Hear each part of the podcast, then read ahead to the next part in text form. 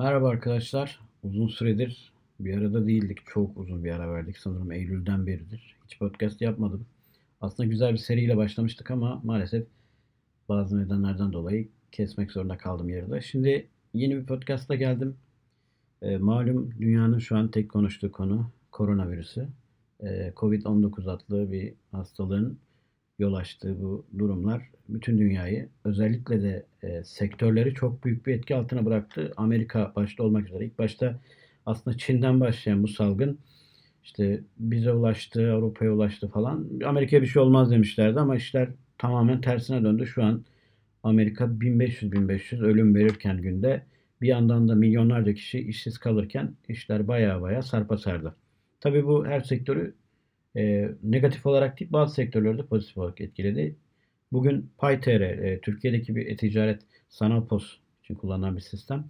E, PayTR'nin müdürü bir açıklama yapmış. Market kategorisinde %186, sağlık kategorisinde ise %168 artış olduğunu söylüyor. Bunun dışında kozmetikte %108 yani ikiye katlanmış durumda hepsi. E, hatta şu da şaşırtıcıdır. Kitap kırtasiye ürünlerine %69 artış. E, kuru yemişte %42 artış gibi böyle acayip rakamlar ortaya çıktı. Türkiye kitap okumayan başladı. 100 kitap alırken 169 kitap mı aldık? Gerçekten enteresan şeyler. İnsanlar evde kalınca demek ki ulan bir kitap okuyayım gibi bir mantığa girmiş. Geçen İdefix'in bir açıklaması var. Sadece kendi satışlarını %32 arttırdığını söylüyor.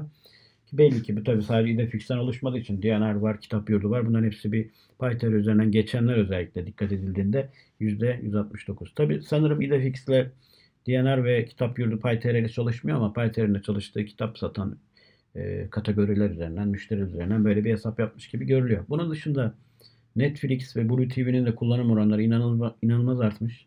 Hatta geçenlerde bir karar çıkarıldı biliyorsunuz. Netflix, YouTube gibi, Amazon gibi önde gelen e, dijital video sağlayıcıları kaliteleri düşürdü. Çünkü hani bandwidth'i çok yemeyelim.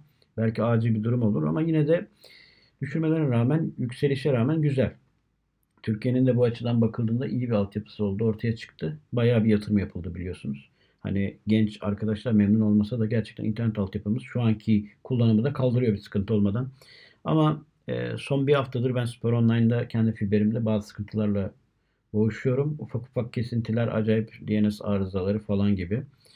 Bilmiyorum ne yapıyorlar, hızlı mı kesiyorlar, ne yapıyorlar. Onlar da acayip işler peşindeler. Tabii bu arada da kendi blogumda da yazdım. E, Spor Online bu fırsatı hemen kaçırmamış. Hemen bir 10'ar 15'er lira yeni sözleşmelere zam yapmış. Ben bu adamların gerçekten Türkiye için olumlu bir şey yapacağına inanmıyorum. Özellikle Süper Online'ın sahipleri kimse gerçekten çok problemli insanlar. Bu koronayı bahane tutarak bu karambolde yani bu karambolde bu arka planda 10'er lira 15'er lira paketlere ben de zaten demiştim ya bu sene niye bir senelik paket uzattılar bizde? Taahhütü niye bir sene aldılar, iki sene almadılar? Meğersem yani yeni bir güncellemede bir 15 lira da gömeriz hesabıymış herhalde belli.